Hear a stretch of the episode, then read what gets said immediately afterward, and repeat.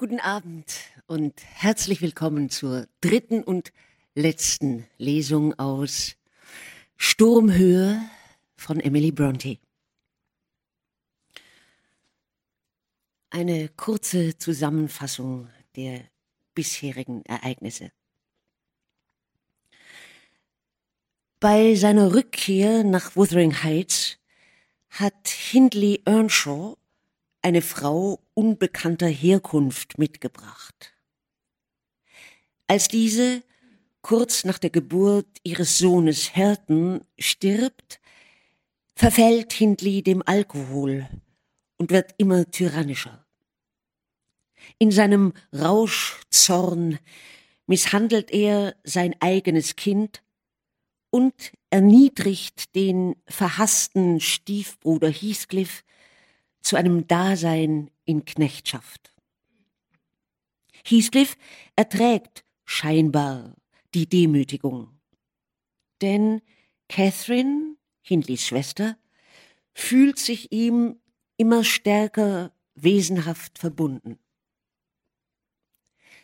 Als jedoch der reiche, feinsinnig gebildete Edgar Linton vom Nachbargut Thrushcross Grange ihr einen Heiratsantrag macht, gerät sie in einen seelischen Konflikt, den sie der Haushälterin Nelly Dean anvertraut. Heathcliff wird zufällig Zeuge dieses Gesprächs und ist von da an spurlos verschwunden.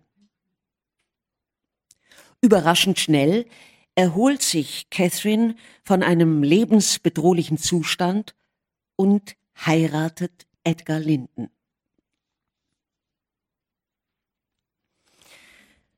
Wir kehren zurück zur Rahmenhandlung und zu Mr. Lockwood.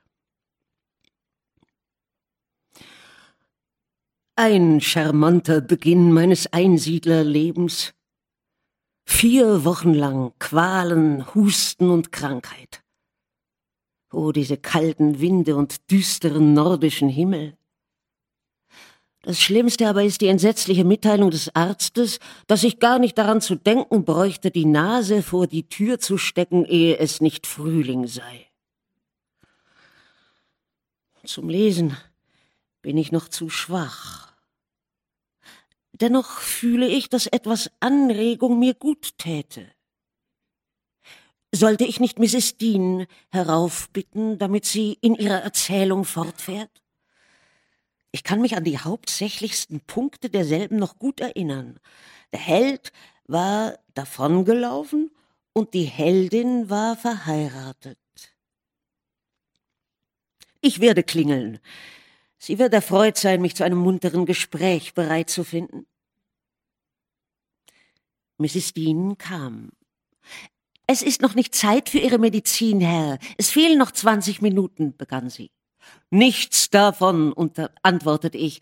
Ich wünsche vielmehr, der Doktor sagt, unterbrechen Sie mich nicht. Kommen Sie, setzen Sie sich her. Sie haben gewiss Ihr Strickzeug in der Tasche. Heraus damit. So ist's recht. Und nun fahren Sie fort in Ihrem Bericht über Mr. Heathcliff. Nahm er seine Erziehung selbst in die Hand? Und wo vollendete er sie?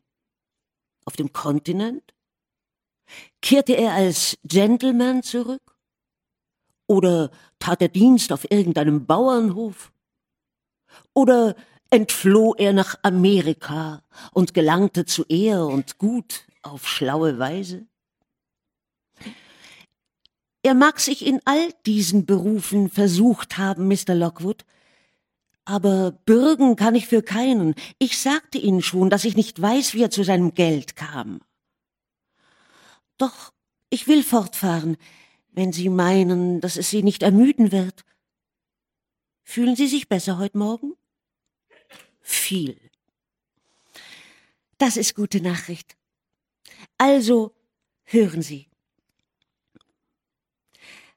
Ich brachte Miss Catherine und mich selbst nach Thrushcross Grange. Und zu meiner angenehmen Überraschung betrug sie sich weit besser, als ich anzunehmen gewagt hätte.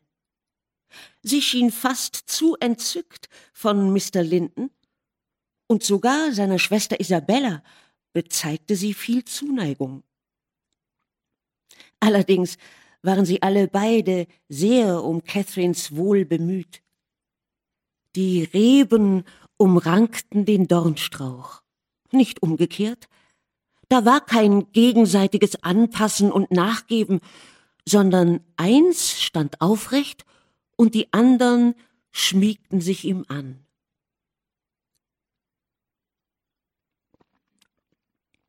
Catherine hatte Zeiten von Trübsinn und Schweigsamkeit.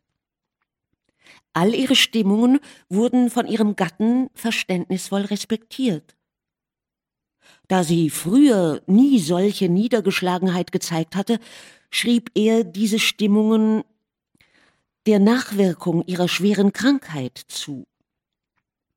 Wiederkehrender Sonnenschein wurde von ihm sofort durch sonniges Wesen belohnt.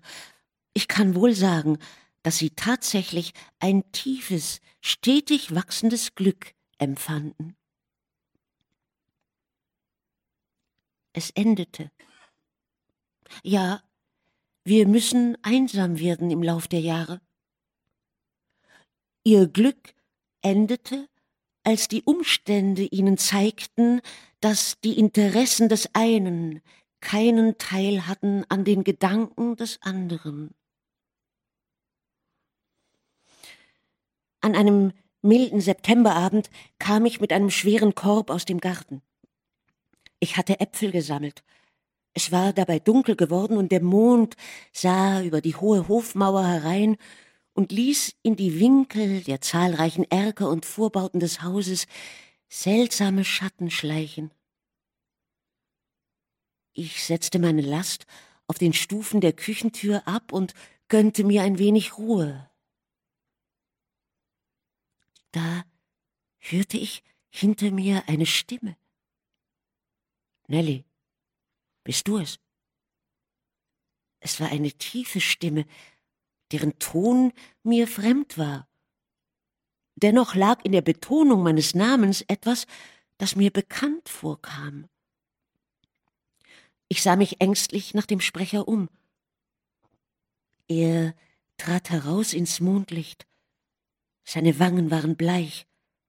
Die Brauen senkten sich tief über die dunklen, seltsamen Augen. Diese Augen kannte ich. Ich schrie auf, denn ich wusste nicht, ob es ein irdischer Gast sei, der da vor mir stand, und hob die Hände in Bestürzung. Wie? Sie sind zurückgekommen. Sind Sie es wirklich? Sind Sie's? Ja, Heathcliff, antwortete er und sah nach den Fenstern hinauf, die lauter glänzende Monde spiegelten, doch kein erleuchtetes Zimmer zeigten. Sind Sie zu Haus? Wo ist sie? Nelly, du bist nicht erfreut. Du brauchst nicht besorgt zu sein. Ist sie hier? Sprich. Ich will nur ein Wort mit ihr reden. Geh und sag ihr, jemand aus Gimmerton möchte sie sprechen. Wie wird sie es aufnehmen? rief ich aus. Was wird sie tun? Die Überraschung verwirrt mich und wird sie kopflos machen. Und Sie sind wirklich Heathcliff? Aber wie verändert? Nein, das ist unbegreiflich. Geh und richte meine Botschaft aus, unterbrach er mich ungeduldig. Ich leide Höllenqualen. Er drückte die Klinke nieder und ich trat ins Haus. Als ich aber vor dem Wohnzimmer stand, in dem, wie ich wusste, Mr. und Mrs. Linden anzutreffen waren, konnte ich mich nicht zu weiterem Vordringen entschließen. Endlich beschloss ich zunächst die Frage zu stellen, ob ich Licht bringen solle, und ich öffnete die Tür. Sie saßen beide am Fenster, dessen geöffnete Läden bis an die Mauer zurückgeschlagen waren. Man sah über die Bäume des Gartens und den verwilderten Park hinüber bis in das Tal von Gimmerton, über das eine lange Nebelwelle herankroch. Die Anhöhe von Wuthering Heights stieg dahinter auf. Das Zimmer und die Menschen darin und auch das Bild, zu dem sie sinnend hinüberblickten, alles sah wundersam friedlich aus. Es widerstrebte mir, meine Botschaft auszurichten. Und schon zog ich mich, nachdem ich die Frage wegen der Kerzen gestellt hatte, wieder zurück, als irgendeine Macht mich veranlasste, kehrt zu machen und zu stammeln. Jemand von Gimmerton wünscht Sie zu sehen, gnädige Frau. Was will er? fragte Mrs. Linton. Ich habe ihn nicht gefragt, entgegnete ich. So schließe die Vorhänge, Nelly, sagte sie, und bring den Tee herauf. Ich werde gleich wieder hier sein. Sie verließ das Zimmer? Mr. Edgar fragte gleichgültig, wer denn da gekommen sei. Jemand, den sie nicht erwartet, erwiderte ich. Jener Heathcliff, Herr, der bei den Earnshaws lebte. Sie erinnern sich wohl seiner noch? Was? Der Zigeuner? Der Bauernlümmel? rief er. Warum hast du das Catherine nicht gesagt? Still, Herr. So dürfen Sie ihn nicht nennen, sagte ich. Sie würde sehr bekümmert sein, wenn sie das hörte. Ihr brach fast das Herz damals, als er davonlief. Ich glaube, seine Rückkehr wird ihr eine große Herzensfreude sein. Mr. Linton schritt zum Fenster an der anderen Seite des Zimmers hinüber. Er öffnete es und beugte sich hinaus. Steh nicht dort draußen, Liebchen. Bring den Betreffenden herein, wenn er etwas Besonderes will. Nicht lange, und die Haustür wurde geöffnet, und Catherine eilte herauf, atemlos und wild und zu überrascht, um Freude zeigen zu können. In der Tat, ihr Gesicht drückte eher Betroffenheit aus. Oh, Edgar, Edgar, rief sie, ihn umhalsend. Oh, Edgar, Liebster, Heathcliff ist wiedergekommen, ist wieder da. Und sie umarmte ihn wild. Nun, nun, sagte ihr Mann ärgerlich, darum brauchst du mich nicht zu erdrücken. Der Kerl ist doch solchen Gefühlsüberschwang, weiß Gott, nicht wert. Ich weiß, du hast ihn nie leiden können. Dennoch, um meinetwillen, jetzt müsst ihr Freunde werden. Soll ich ihn heraufkommen lassen? Hierher, sagte er, in den Salon. Aber wohin denn sonst? Sie wollte wieder davonstürmen, aber Edgar hielt sie zurück. Bitte du ihn heraufzukommen, wandte er sich an mich. Und du, Catherine, Versuche dich zu freuen, ohne absurd zu wirken. Das ganze Haus braucht doch nicht Zeuge davon zu sein, dass du einen entlaufenen Knecht willkommen heißt wie einen Bruder. Ich ging hinunter und fand Heathcliff im Hausflur. Er hatte wohl die Aufforderung zum Eintreten schon erwartet. Das Antlitz Catherines erglühte als ihr Freund in der Tür erschien. Sie lief hin zu ihm, nahm ihn bei den Händen und führte ihn Linton zu. Und dann ergriff sie Lintons widerstrebende Finger und presste sie in die des anderen.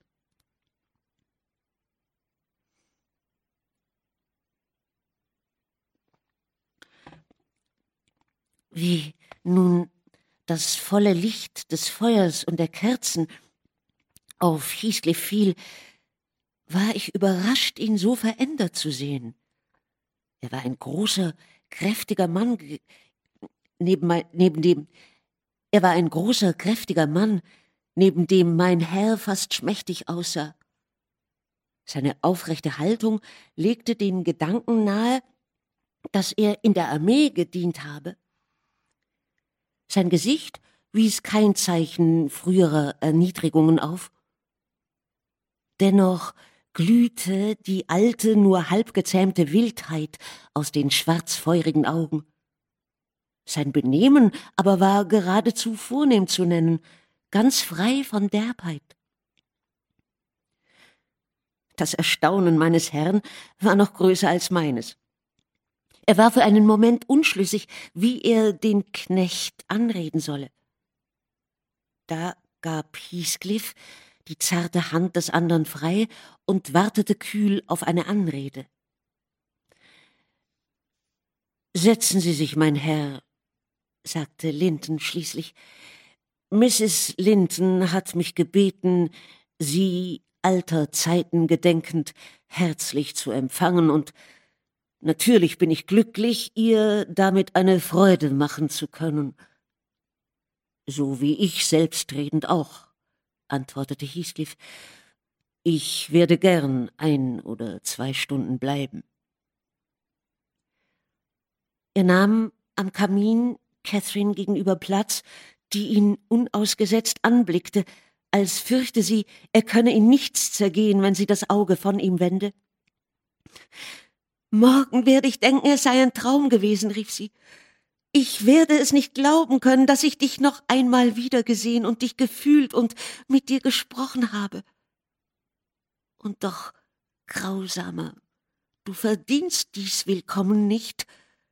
Drei Jahre lang fort und totenstumm und nicht einmal gedacht hast du an mich. Und doch ein wenig mehr, als du an mich gedacht hast, murmelte er. Ich hörte vor kurzem von deiner Heirat, Cathy, und kehrte heim. Und als ich vorhin drunten im Hof wartete, überlegte ich mir folgenden Plan. Einen kurzen Blick in dein Gesicht zu werfen und vielleicht deinem erstaunten Blick oder gekünstelter, gekünstelter Freude zu begegnen und dann mit Hindley abzurechnen und mich durch Selbsthinrichtung dem Arme des Gesetzes zu entziehen. Dein Willkommen hat mich anderen Sinnes gemacht. Doch hüte dich, mir nächstens etwa doch fremd zu begegnen Nein, du wirst mich nun nicht wieder los. Es tat dir wirklich leid um mich, ja? Nun, dazu hattest du Grund genug. Ich habe mich durch viel Bitternis hindurchgekämpft, seit ich zuletzt deine Stimme gehört habe. Und du musst mir vergeben, denn was ich tat, tat ich um deinetwillen. Catherine, wenn wir nicht kalten Tee trinken sollen, so komm bitte zu Tisch, fiel Linden ein und mühte sich seiner Stimme den gewohnten Klang zu geben und nicht unhöflich zu sein. Mr. Heathcliff wird, wo er auch übernachten mag, noch einen weiten Weg haben, und ich bin durstig. Sie nahm ihren Platz am Teekessel ein, und Miss Isabella kam, durch ein Glockenzeichen benachrichtigt. Ich trug die Stühle vom Kamin zum Tisch hinüber und ging dann hinaus. Das Mahl dauerte kaum zehn Minuten. Catherines Tasse blieb ungefüllt. Sie konnte weder essen noch trinken. Edgar hatte ein paar Schluck genommen. Nach einer Stunde verabschiedete sich der Gast. Ich begleitete ihn hinunter und fragte bei dieser Gelegenheit, ob er noch nach Gimmerton wolle. Nein, nach Wuthering Heights, antwortete er. Mr. Earnshaw hat mich zu sich geladen, als ich ihn heute Morgen besuchte. Mr. Earnshaw? Hindley Earnshaw lud ihn ein? Ihn? Und er hatte Mr. Earnshaw besucht? Lange nachdem Heathcliff fort war, dachte ich noch über diese Mitteilung nach. Sollte er ein Heuchler und Duckmäuser geworden und heimgekommen sein, um unter dem Deckmantel der Freundschaft Unheil zu wirken? Ich hatte in der Tiefe meines Herzens eine Ahnung, dass es besser gewesen wäre, er wäre fortgeblieben.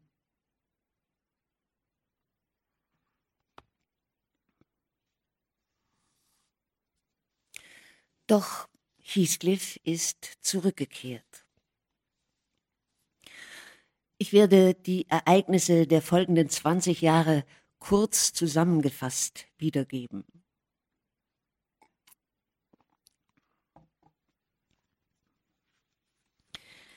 Heathcliff ist also wieder da und unverzüglich nimmt er seinen Rachefeldzug in Angriff. Er korrumpiert Hindley Earnshaw durch Alkohol und Glücksspiel, um alleiniger Herr von Wuthering Heights zu werden. Bei seinen Besuchen auf Thrushcross Grange macht er Edgar Lintons Schwester Isabella den Hof, entführt sie mit ihrem Einverständnis, heiratet sie und behandelt sie dann so grausam, dass sie aus Wuthering Heights flieht. Nach ihrem Tod, zwölf Jahre später, wird er den gemeinsamen Sohn Linton zu sich holen.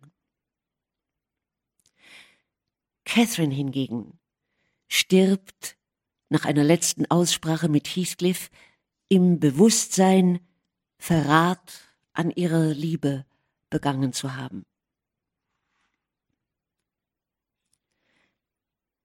Zwei Stunden bevor sie starb, brachte sie noch jene Catherine zur Welt, die Sie, Mr. Lockwood, auf Wuthering Heights gesehen haben. Ein kümmerliches Siebenmonatskind. Edgars Verzweiflung über seinen Verlust ist eine zu schmerzliche Sache, um dabei zu verweilen. Der Kummer sank so tief, dass er sein Leben lang auf ihm lastete.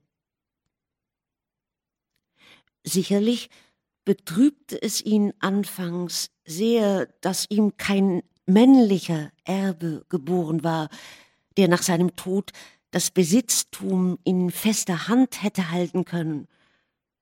So war die kleine Halbweise ein armes, unwillkommenes Kindchen. Sie hätte in diesen ersten Daseinsstunden ruhig wieder aus dem Leben schwinden können, und niemand hätte das bedauert. Später machten wir diese Vernachlässigung wieder gut, aber ihr Lebensanfang war so verlassen und trüb, wie ihr Ende es voraussichtlich einmal sein wird.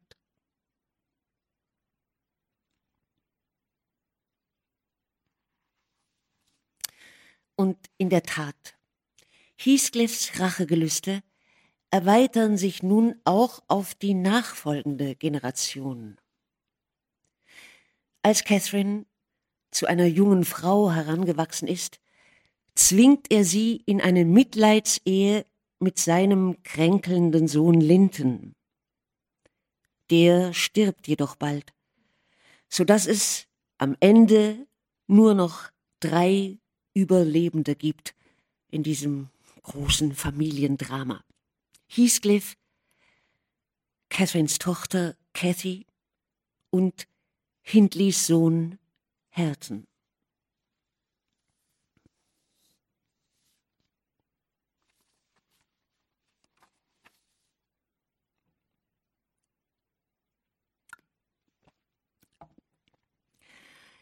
Hören wir nun das Finale, die drei letzten Kapitel des Romans aus der Sicht Mr. Lockwoods. Der hat inzwischen erkannt, dass ihm das Landleben weit weniger zuträglich ist, als er hofft, und ist nach London abgereist, obwohl sein Pachtvertrag mit Mr. Heathcliff noch nicht abgelaufen ist. Mr. Lockwood erzählt.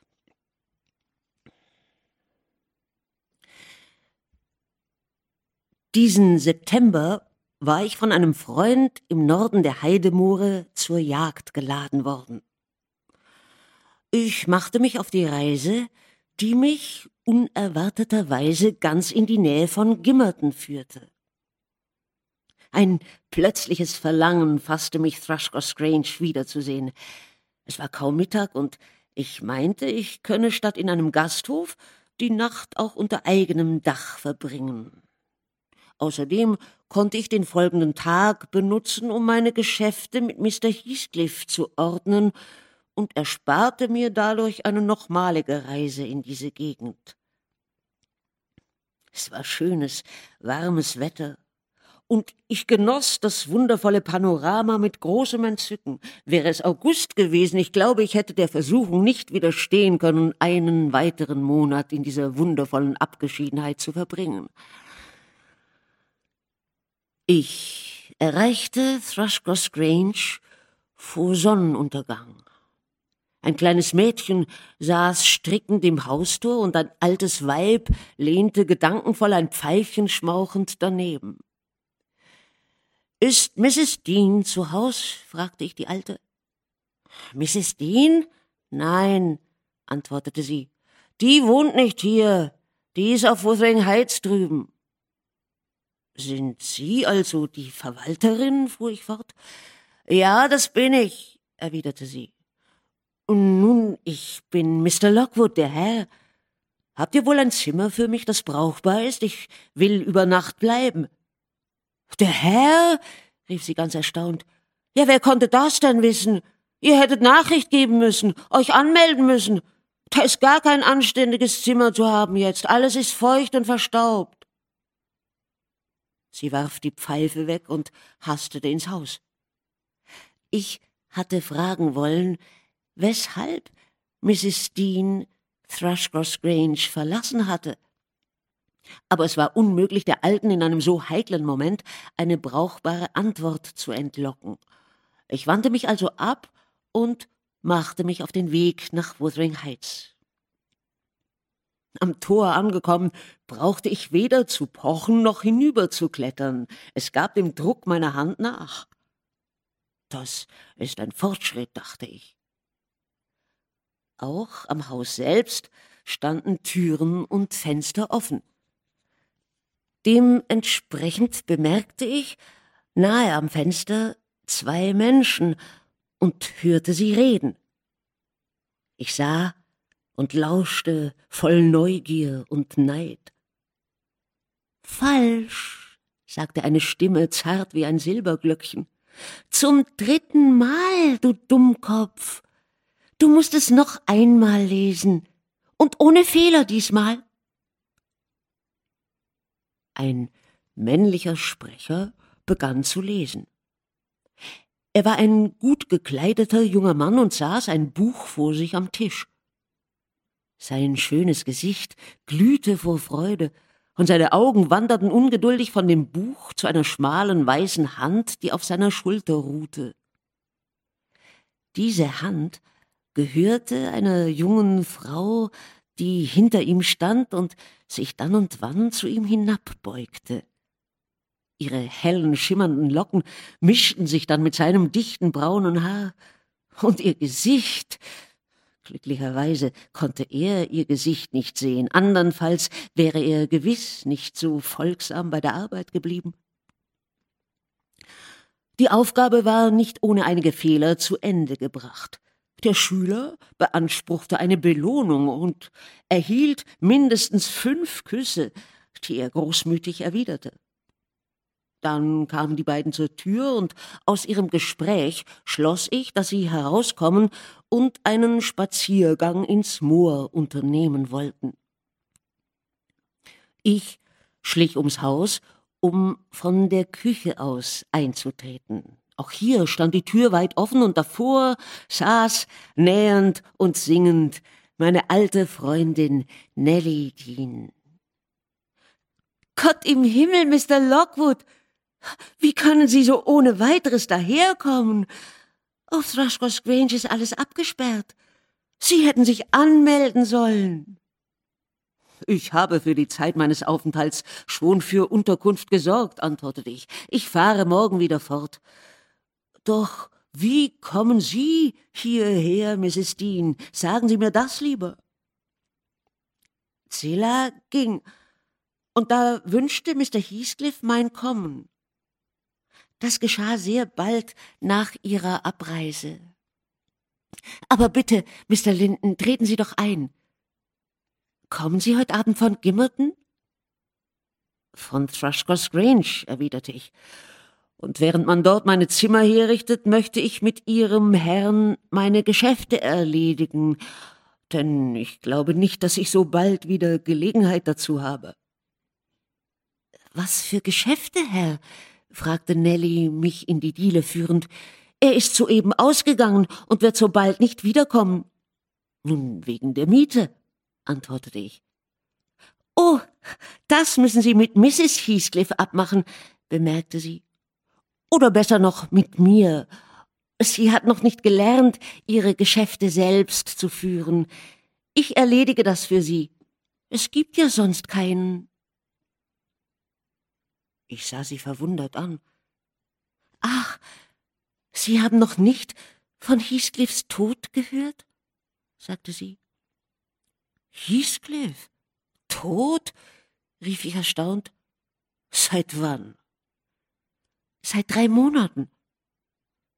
Aber setzen Sie sich und geben Sie mir Ihren Hut, und ich will Ihnen alles erzählen.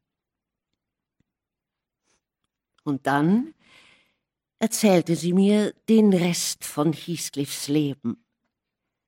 Er hatte, wie sie sagte, ein komisches Ende.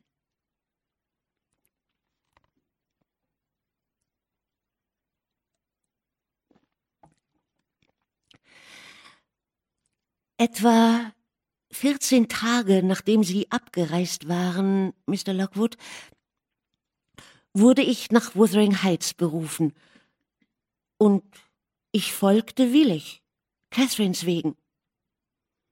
Mein erstes Wiedersehen mit ihr bekümmerte und erschreckte mich. Sie hatte sich seit unserer Trennung sehr verändert. Mr. Heathcliff nannte mir nicht die Gründe, die ihn veranlasst hatten, mich hier zu beordern. Er sagte nur, er brauche mich, und er sei es müde, Catherine beständig sehen zu müssen.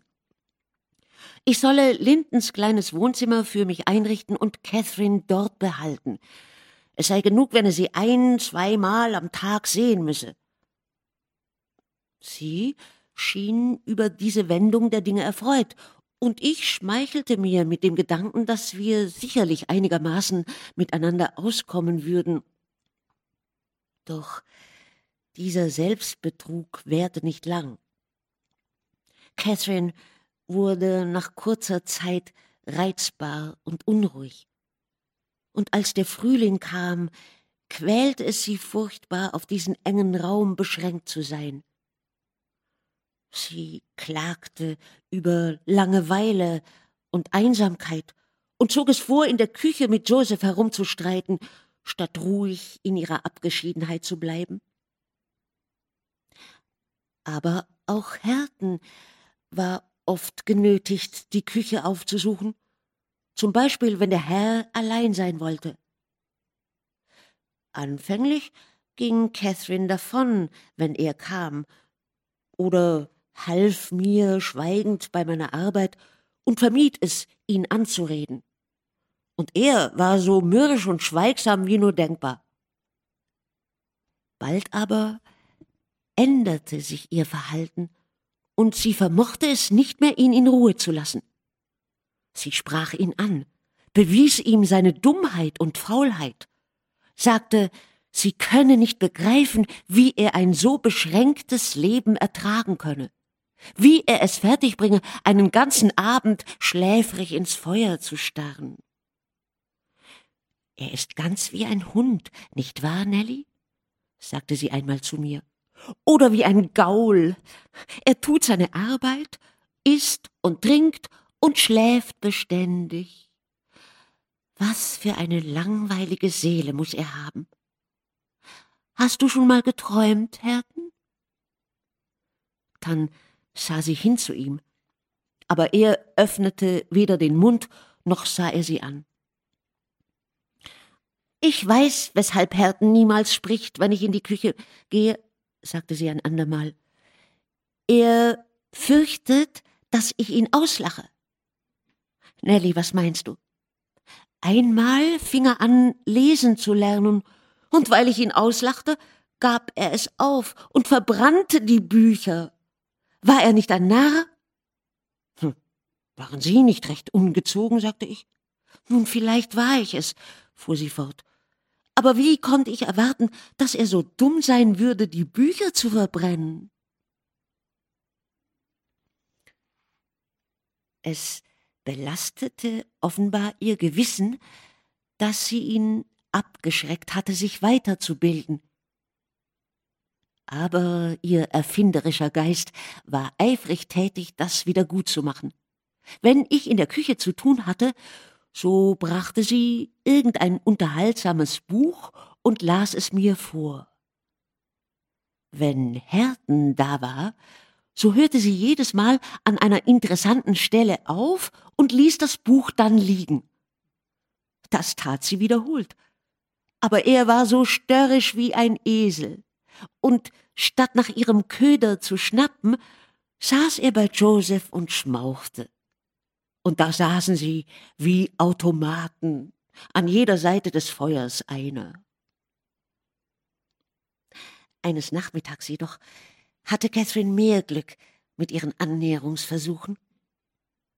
Es war Ostermontag.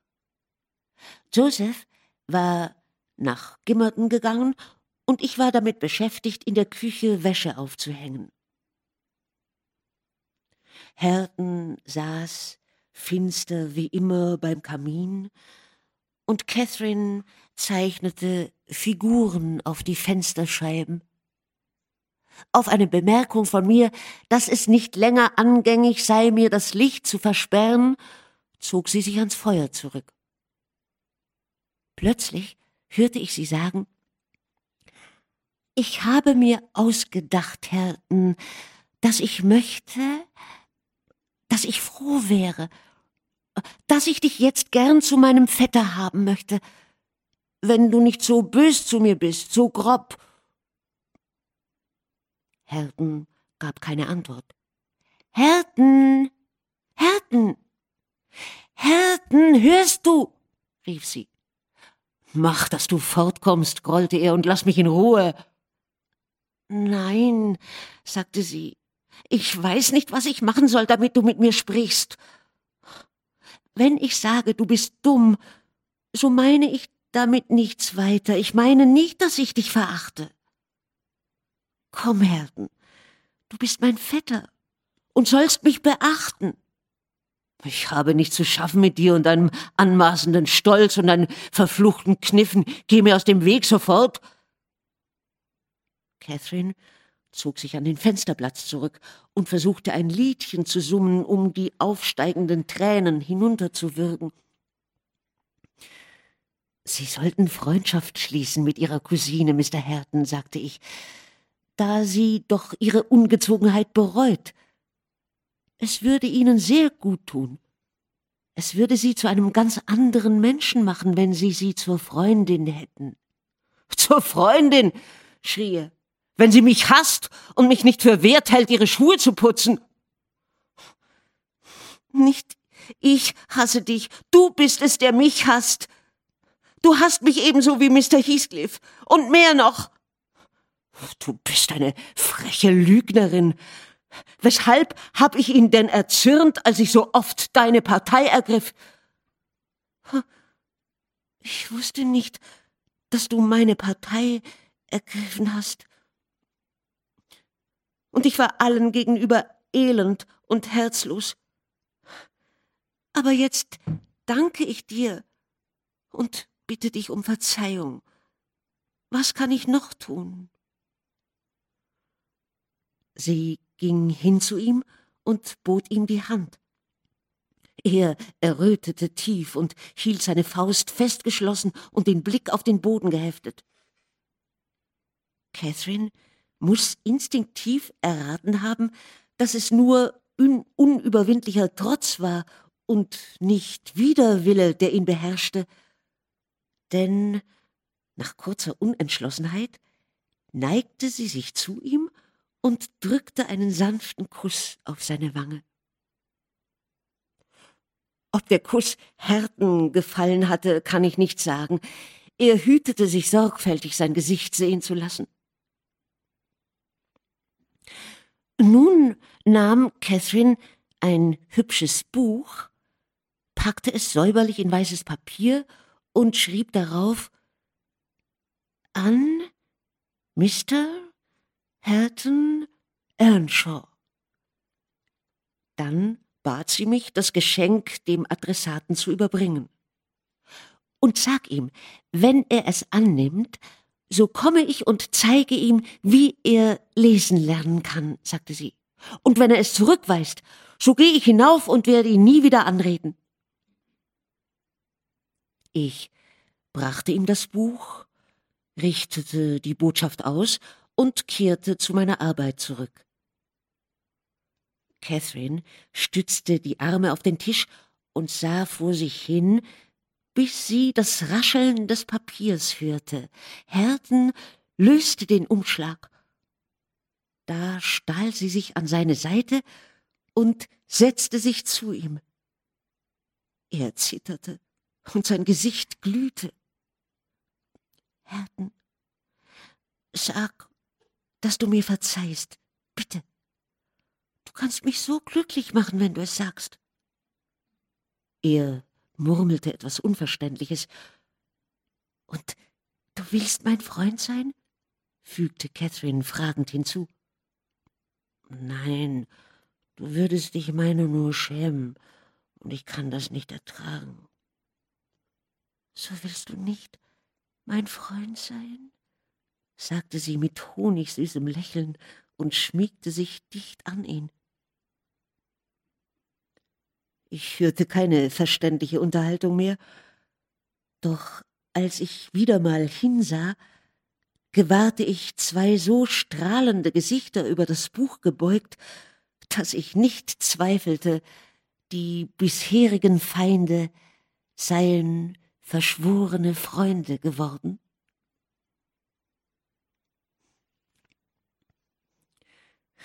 Aber Mr. Lockwood, ich wollte Ihnen doch Heathcliffs Ende erzählen, und nun bin ich so abgeschweift. Nun, eines Tages war er sofort nach Tisch ins Freie gegangen, andeutend, dass er bis zum Abend ausbleiben werde.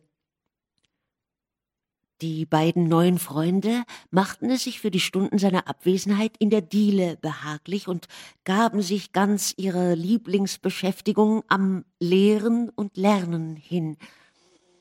Ich setzte mich zu ihnen und hatte meine stille Freude an ihrem glühenden Eifer.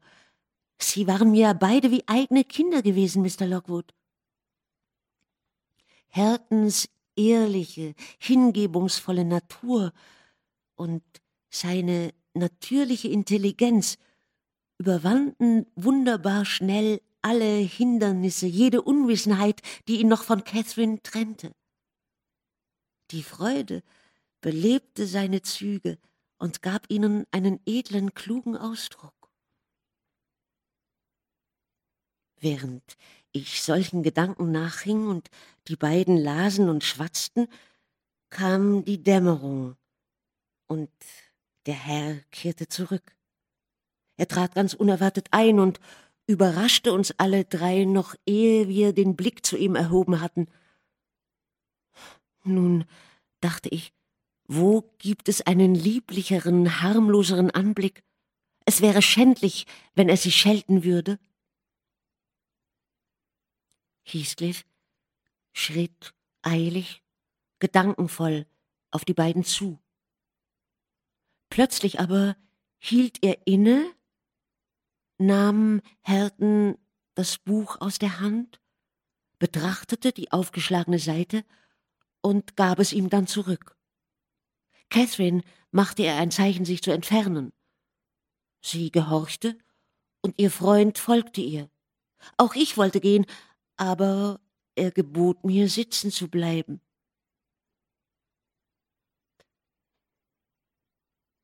Welch ein armseliges Ende das nun ist, wie? bemerkte er, nachdem er einige Zeit über die Szene nachgegrübelt hatte, deren Zeuge er geworden war.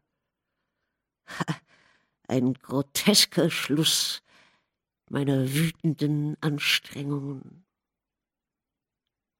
Ich finde Mittel und Wege, die beiden Geschlechter zu zerstören, übe mich darin, wie Herkules vorzugehen, und wenn alles bereit und in meiner Macht steht, muss ich feststellen, dass der Wille, auch nur einen Ziegel vom Dach ihrer Häuser zu nehmen, verschwunden ist.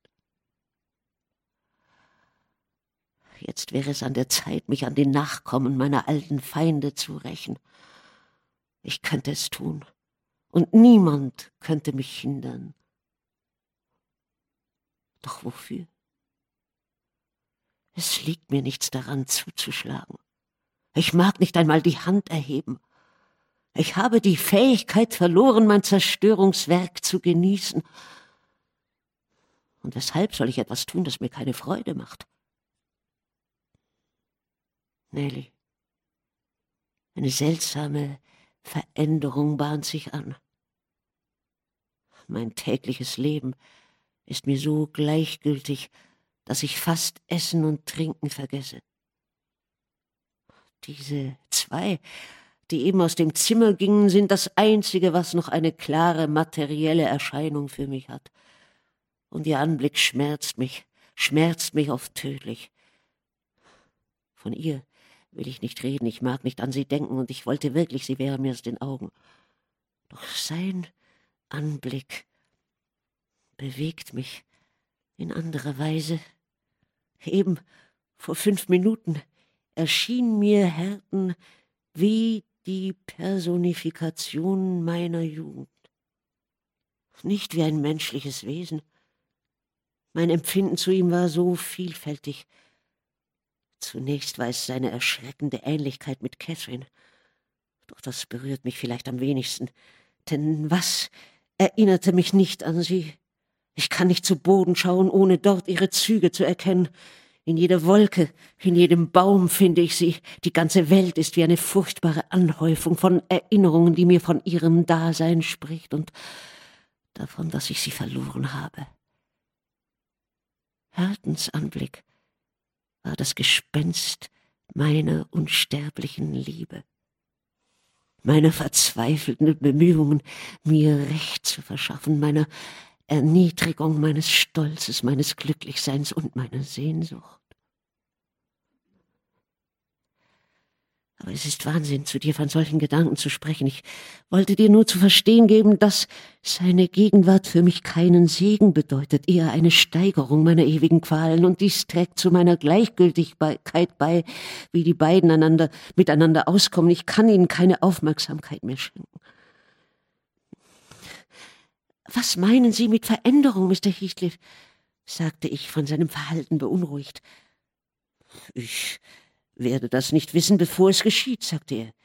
Ich nehme Sie momentan nur halb bewusst wahr. Sie fühlen sich nicht krank? Wie? fragte ich. Nein, Nelly, gar nicht, entgegnete er. Und Sie haben auch keine Angst vorm Tode? fuhr ich fort. Angst? Nein, ich habe weder Angst vor dem Tod noch ein Hoffen darauf, noch überhaupt eine Vorahnung seines Kommens. Weshalb auch? Bei meiner kräftigen Konstitution und mäßigen Lebensweise sollte ich und werde wohl auch auf Erden weilen, bis ich kein schwarzes Haar mehr auf dem Kopf habe. Und doch kann ich so nicht weiterleben. Ich muss mich aufrütteln, damit ich, damit ich das Atmen nicht vergesse. Ja, fast muss ich mein Herz daran erinnern, das Schlagen nicht zu vergessen. Oh Gott, es ist ein langer Kampf. Ich wollte, er wäre zu Ende. Er begann auf und ab zu gehen und sprach dabei ganz grässliche Dinge vor sich hin, bis ich geneigt war anzunehmen, dass Gewissensbisse sein Herz in eine Hölle verwandelt hatten. Wie würde das enden?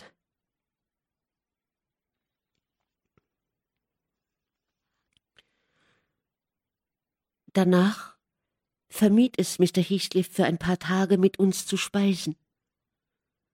Aber statt Herten und Cathy hinauszuweisen, zog er es vor, sich selbst zu entfernen. Eine Mahlzeit in 24 Stunden schien genug zu sein für ihn. Eines Nachts, als alle schon zu Bett waren, hörte ich ihn die Treppe hinunter und aus der vorderen Haustür hinausgehen. Erst am nächsten Morgen kehrte er von seinem Nachtspaziergang zurück. Möchten Sie etwas frühstücken? fragte ich. Sie müssen hungrig sein, da Sie die ganze Nacht draußen waren. Es erschien mir angebracht, ihm eine kleine Zurechtweisung zu erteilen. Ich halte es durchaus nicht für richtig, draußen herumzuwandern, anstatt im Bett zu liegen, bemerkte ich. Und bei so feuchter Witterung ist es geradezu unklug. Sie werden einen Schnupfen bekommen oder gar Fieber. Man sieht ihn schon jetzt so was an. Was mich erfasst hat, kann ich ertragen, erwiderte er. Mit Freuden sogar. Vorausgesetzt, dass du mich allein. Weshalb sind Sie so sonderbar, Mr. Heathcliff? Wo waren Sie in der vergangenen Nacht? Ich frage nicht aus purer Neugier, aber du fragst ausschließlich aus purer Neugier. Doch ich will dir antworten. Letzte Nacht war ich auf der Schwelle der Hölle. Heut sehe ich meinen Himmel vor Augen. Ich blicke hinein. Er ist keine drei Schritte von, von mir entfernt. Und jetzt, Mr. Heathcliff, Herr, schrie ich, um Himmels willen, was starren Sie denn so an? Sie blicken ja, als sähen Sie eine Geistererscheinung. Gottes Willen, schrei bitte nicht so, erwiderte er. Sieh dich um. Sind wir allein? Natürlich, war meine Antwort. Natürlich sind wir allein. Jetzt sah ich, dass er auf etwas blickte, das kaum zwei Meter von ihm entfernt war. Was es auch sein mochte, es verursachte ihm offenbar sowohl unerhörte Freude wie äußerste Pein. Seine Augen glitten unermüdlich hin und her.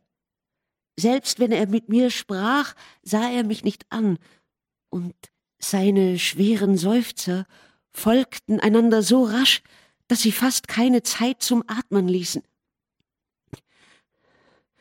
Hör zu, Nelly. Morgen lasse ich den Notar rufen. Ich möchte ihn um juristischen Rat fragen und möchte dies tun, solange ich noch einen Gedanken für diese Dinge erübrigen und noch überlegt handeln kann. Ich habe mein Testament noch nicht gemacht und kann zu keiner Entscheidung kommen. Ich wollte, ich könnte mein Hab und Gut von der Erde verschwinden lassen. Sie sollten nicht so reden, Mr. Heathcliff, fiel ich ein. Sie werden noch viel Zeit haben, manches Unrecht zu bereuen. Ich hätte nie erwartet, dass Ihre Nerven in Unordnung geraten könnten. Sie scheinen aber momentan sehr angegriffen zu sein, und das ganz durch Ihr eigenes Verschulden. Ihre Wangen sind hohl, und Sie sehen aus wie jemand, der vor Hunger und Schlaflosigkeit dem Zusammenbruch nahe ist.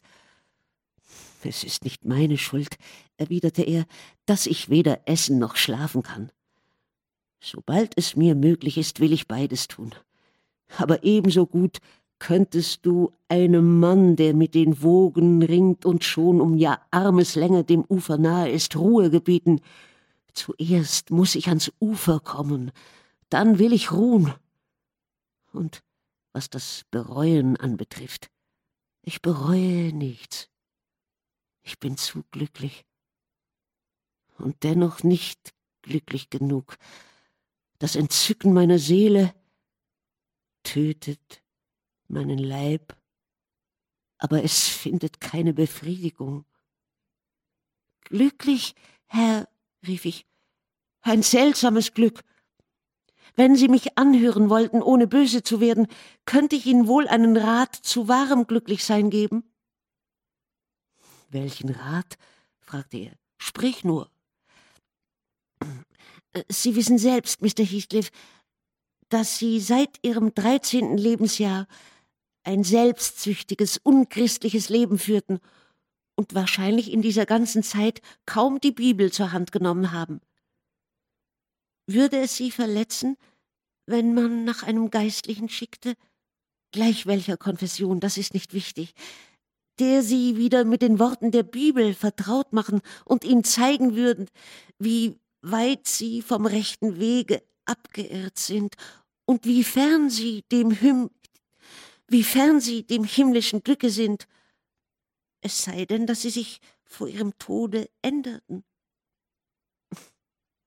Ich bin dir eher dankbar, Nelly, als böse, sagte er, denn du erinnerst mich daran, wie ich begraben sein möchte.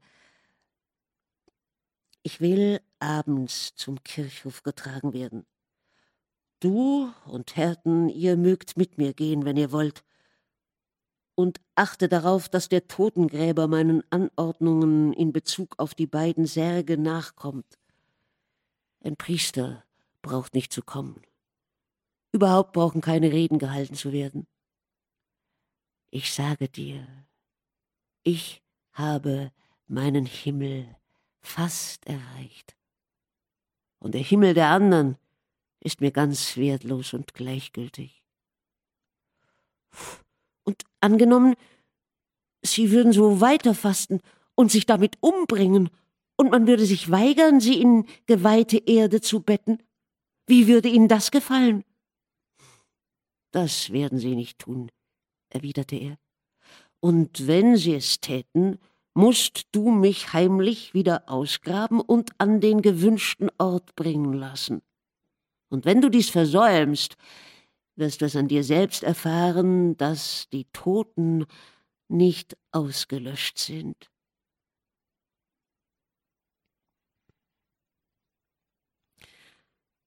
Er verlangte nun nicht mehr nach Gesellschaft. Bei Dämmerung ging er auf sein Zimmer. Die ganze Nacht durch hörten wir ihn grollen und murren. Herten wollte zu ihm gehen, aber ich bat ihn, Mr. Kenneth zu holen, damit dieser nach ihm sehe. Als er kam und ich um Einlass bat und die Tür öffnen wollte, fand ich sie verschlossen. Und Heathcliff rief, wir sollten uns zum Teufel scheren, es gehe ihm besser und er wolle allein gelassen werden. So ging der Arzt also wieder fort. Die ganze Nacht über goss es in Strömen. Als ich morgens meine Runde ums Haus machte, gewahrte ich, dass des Herrn Fenster weit offen stand und dass der Regen voll ins Zimmer peitschte. Er kann nicht im Bett sein, dachte ich. Entweder ist er schon aufgestanden oder ich werde nicht weiter zögern. Ich will mutig sein und nachsehen. Nachdem es mir gelungen war, die verschlossene Tür mit einem meiner Schlüssel zu öffnen, eilte ich, den Kutschenschlag zu öffnen, denn das Zimmer war leer.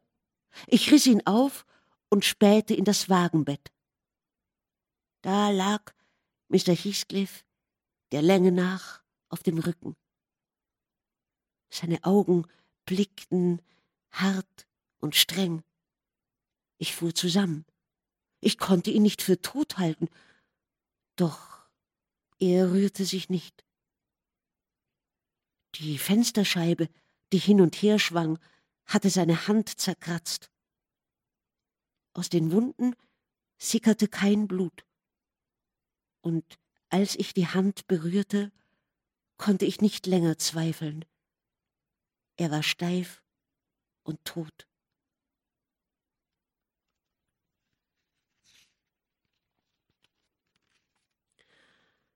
Das schreckliche Ereignis schmetterte mich ganz nieder. Doch der arme Herten, dem von Heathcliff am übelsten mitgespielt worden war, war der einzige, der wirklich litt. Er saß bitterlich weinend die ganze Nacht bei der Leiche, presste die steife Hand, küsste das grausame Antlitz und klagte in aufrichtigem Leid eines edelmütigen Herzens.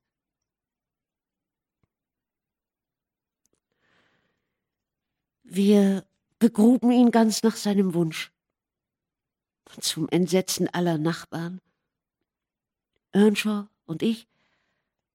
Der Totengräber und sechs Sargträger bildeten das Geleit. Die sechs Männer gingen, nachdem sie den Sarg in die Grube gelassen hatten, während wir blieben, bis diese geschlossen war. Herden stach, Tränen überströmt, grüne Rasenstücke ab, die er sorgsam auf die braune, weiche Erde legte. Jetzt ist das Grab so sanft und grün wie die anderen beiden daneben.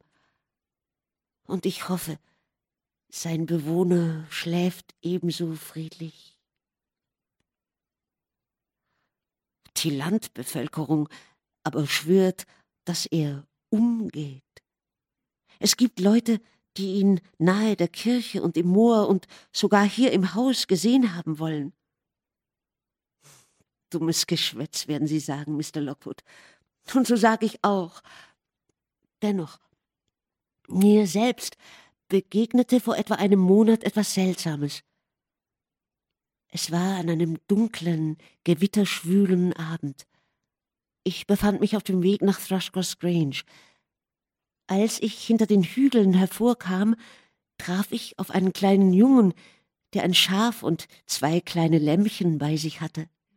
Er weinte schrecklich, und ich nahm an, das Lämmchen sei störrisch und wollte nicht heimgehen. Was fehlt dir, kleiner Mann? fragte ich. Da ist der Heathcliff und eine Frau. Da drunten, schluchzte er. Ich habe Angst, an ihnen vorbeizugehen. Ich sah nichts, aber weder die Schafe noch er wollten vorwärts. Ich führte ihn also auf einen anderen Weg. Wahrscheinlich waren ihm bei seinem einsamen Gang übers Moor all die abenteuerlichen Geschichten eingefallen, die unter den Bauern über Heathcliff verbreitet werden. Dennoch, ich bin nicht gern draußen im Dunkeln, und ich bin nicht gern allein in diesem düsteren Haus.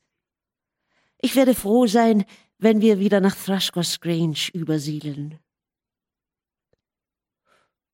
So? Wird die Familie nach Thrushcross Grange ziehen? fragte ich. Ja, erwiderte Mrs. Dean, sobald sie geheiratet haben. Und die Trauung wird am Neujahrstag stattfinden.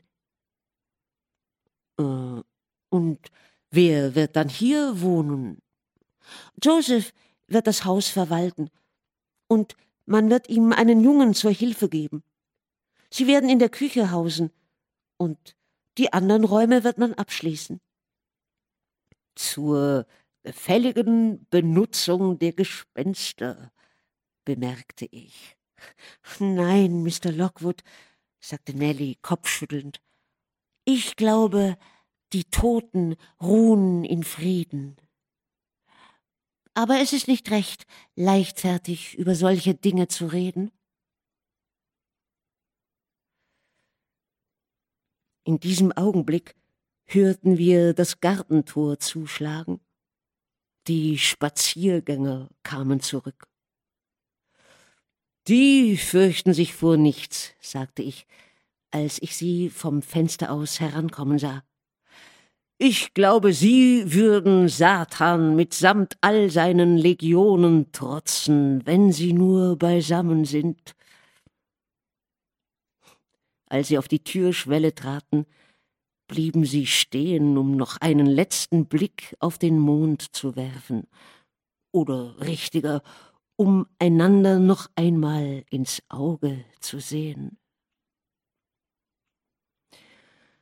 Ich drückte Mrs. Dean ein Geldstück in die Hand und eilte ihrer gekränkten Vorwürfe nicht achtend hinaus.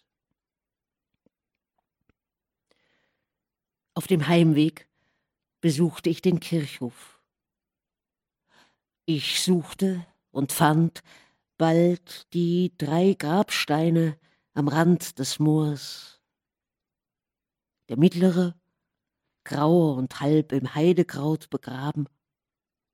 auch an Edgar Lindens Hügel krochen schon Gras und Kraut hinauf. Heathcliffs lag fast noch kahl. Ich stand und betrachtete diese Gräber lange Zeit. Kleine Motten flatterten von Glockenblume zu Heideblüte. Ein sanfter Wind blies durchs Gras. Und ich konnte nicht verstehen, wie jemand auch nur annehmen könnte, dass diejenigen, die in dieser stillen Erde ruhen, schlaflos sein sollen.